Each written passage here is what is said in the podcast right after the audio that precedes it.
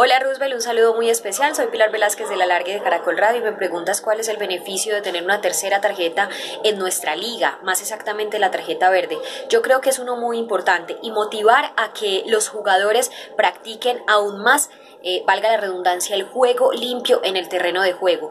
Em, tener la tarjeta verde como esa motivación para que ellos no cometan faltas, para que ellos no ataquen de manera muy agresiva y sin necesidad a los rivales. Si ellos se muestran como un ejemplo de juego limpio en cada uno de los campos de fútbol, yo creo que vamos a tener más paz en los estadios, porque como ellos son nuestros ídolos y nuestros referentes, seguramente en la tribuna vamos a tener más convivencia, van a volver más familias a los estadios y yo creo que se va a ver un fútbol mucho más limpio y mucho más eh, beneficiado a nivel no solamente de Colombia, sino de Sudamérica y el reflejo que podamos dejar.